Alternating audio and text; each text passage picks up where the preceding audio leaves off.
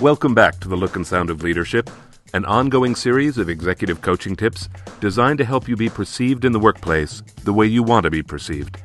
I'm Tom Henschel, your executive coach, and today we're talking about choosing stories over truth. James's expertise was so unique, so prized, that Larry, the CEO of a Fortune 500 company, personally recruited him. James came on board as a star. But less than two years later, Larry had lost almost all confidence in James. Larry said to me, Every time he talks, he stammers and hems and haws to the point where I'm not sure he knows anything at all anymore. He's either got to start showing up like the executive we're paying him to be, or get out of the way so someone else can do the job. At our first coaching session, James admitted that talking with Larry made him so nervous he became paralyzed and incomprehensible. He'd felt intimidated by superiors most of his life, he told me, but Larry was really tripping his circuits. When I asked why, he said, When I talk to him, he's completely stone faced. He looks like he hates me. Do you think he does hate you? I asked. At first I didn't, but now I'm not so sure. So we analyzed all the data James had about Larry. In short order, we discovered that other than Larry's stone face, there was nothing to support James's fear. So I asked James if I could change the subject on him, and he said sure. Knowing he presented at industry events, I said, I'd like you to imagine you're doing one of your presentations at a conference. Big screen behind you, lots of PowerPoint slides, couple hundred people in the room. You know this picture, right? He smiled. This was indeed familiar territory to him. Okay, I said. Imagine you're ten minutes into your presentation. Things are going great. Suddenly, a woman right in front stands up, makes a big show of searching for her purse, finally swings it up over her shoulder, and turns and walks right up the middle of the room and out the doors at the back. What do you tell yourself about her? Without taking a breath, he answered, She hates my presentation. This imaginary scenario is a wonderful Rorschach test. I use it often because it tests the stories people tell themselves. For a moment, imagine you're that presenter and that woman is walking out on you. What do you tell yourself about her? Is your answer like James? Does she hate your presentation? Or do you make up a story that isn't about you at all? For example, that she had to go to the ladies' room.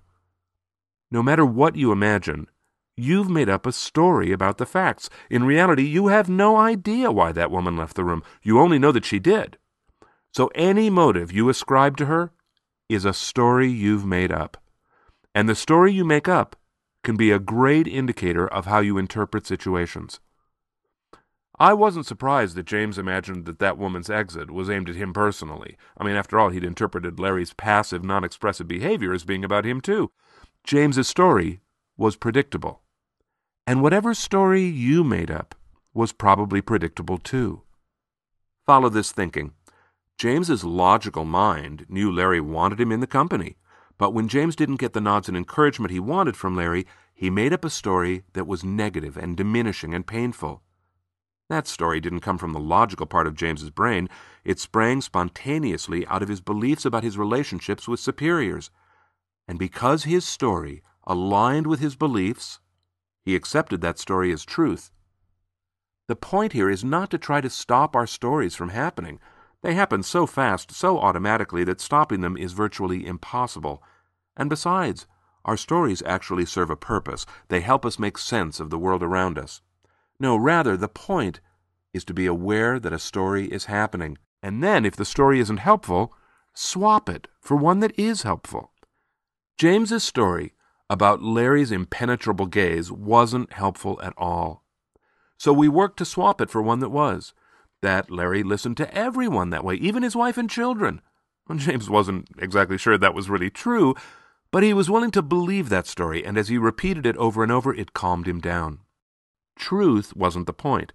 Self management and better performance was. Stories about yourself, your work, your coworkers, your boss are firing in your head all the time. They're automatic.